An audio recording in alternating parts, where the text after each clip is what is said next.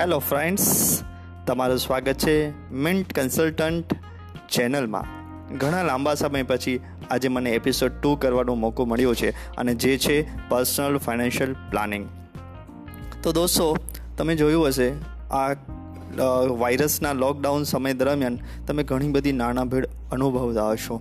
અને તમને એવું થતું હશે કે તમે તમારો પોર્ટફોલિયો ઓર ઇન્વેસ્ટમેન્ટને સ્ટોપ કરી દઈએ. અગેન એને રીચેક કરીએ. કે એક વખત એની ઉપર નજર રાખીએ કે ભાઈ હવે હું શું કેવી રીતે કરું? જેને કારણે મારા પોર્ટફોલિયોમાં અને ભવિષ્યમાં આવનારા આવા આકસ્મિક ખર્ચાઓને હું પહોંચી વળું. તો એના જ માટે આજનો એપિસોડ છે પર્સનલ ફાઇનાન્શિયલ પ્લાનિંગમાં કમાણીની વહેંચણી કેવી રીતે કરવી? તો વહેંચણી આ રીતે કરવી. પોઈન્ટ વન તમારી કુલ આવકના કુલ આવકના ત્રીસ ટકા રકમ તમામ પ્રકારના ઘર ખર્ચ માટે ફાળવી રાખો. પોઈન્ટ નંબર ટુ ત્રીસ ટકા રકમ આર્થિક જવાબદારીઓ માટે ફાળવો. પોઈન્ટ નંબર થ્રી ત્રીસ ટકા રકમ આર્થિક ભવિષ્ય માટે ઇન્વેસ્ટ કરી રાખો. પોઈન્ટ નંબર ચાર, માત્ર માત્ર દસ ટકા રકમ મનોરંજન અને વેકેશન માટે ફાળવી રાખો. જો તમે આ ટોલનો ઉપયોગ કરશો, તો આઈ એમ શ્યોર કે તમે ભવિષ્યમાં આવનારી કોઈ પણ આવી ઇમરજન્સીમાંથી બચી શકશો અને તમે અને તમારા ફેમિલીને સેફગાર્ડ કરી શકશો. તો કરવું કેવી રીતે? એના માટે તમારે છ મંથનું મંથલી એક ઇમરજન્સી ફંડ ભેગું કરવું પડશે. હવે એના માટે તમે શું કરી શકો?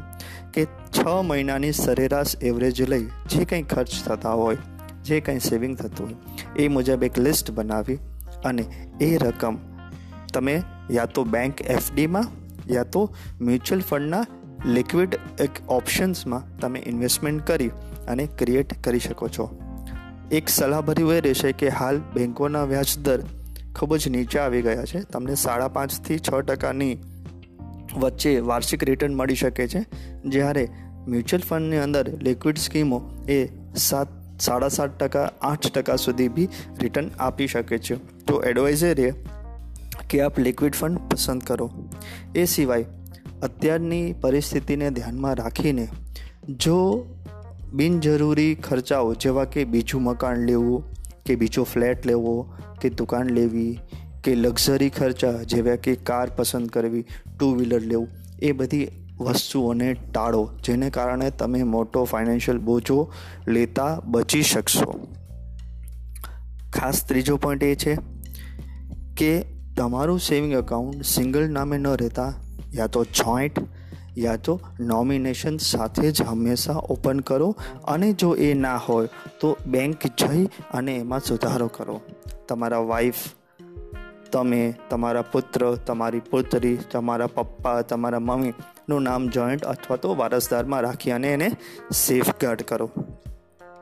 એ સિવાય મહત્ત્વનો બે પોઈન્ટ, ઇન્સ્યોરન્સ બાબતે એક, કે તમારો જે વર્કિંગ પર્સન છે, જે ઘરની જવાબદારીનો બોજો ઉપાડે છે એણે ખાસ ટર્મ ઇન્સ્યોરન્સ લેવો જ જોઈએ.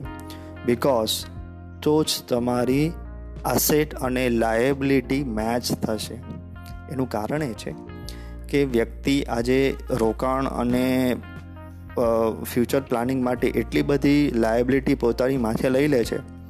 Car loan housing loan credit card EMI તો સડનલી કમાનાર વ્યક્તિને કંઈ થાય તો એ ભરપાઈ કેવી રીતે કરવી?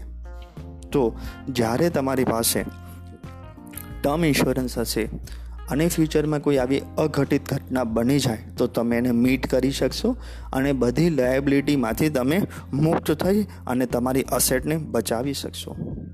અને પોઈન્ટ નંબર ટુ કે દરેક ફેમિલી મેમ્બરનો હેલ્થ ઇન્સ્યોરન્સ તમે રાખો. આજના સમયમાં ઘણી એવી સ્કીમ્સ અને પોલિસી ઉપલબ્ધ છે, જેમાં પૂરો પરિવારનો સમાવેશ થઈ જાય છે. દાખલા તરીકે, પતિ પત્ની સાથે બાળકો અથવા તો માતા પિતા અથવા તો માત્ર પતિ પત્ની. તો આ રીતની સ્કીમ્સનો લાભ લઈ અને તમારા ફેમિલીનું કવરેજ આપો. અને સમયાંતરે તમારો પોર્ટફોલિયો તમારું ઇન્વેસ્ટમેન્ટ ચેક કરતા રહ્યો.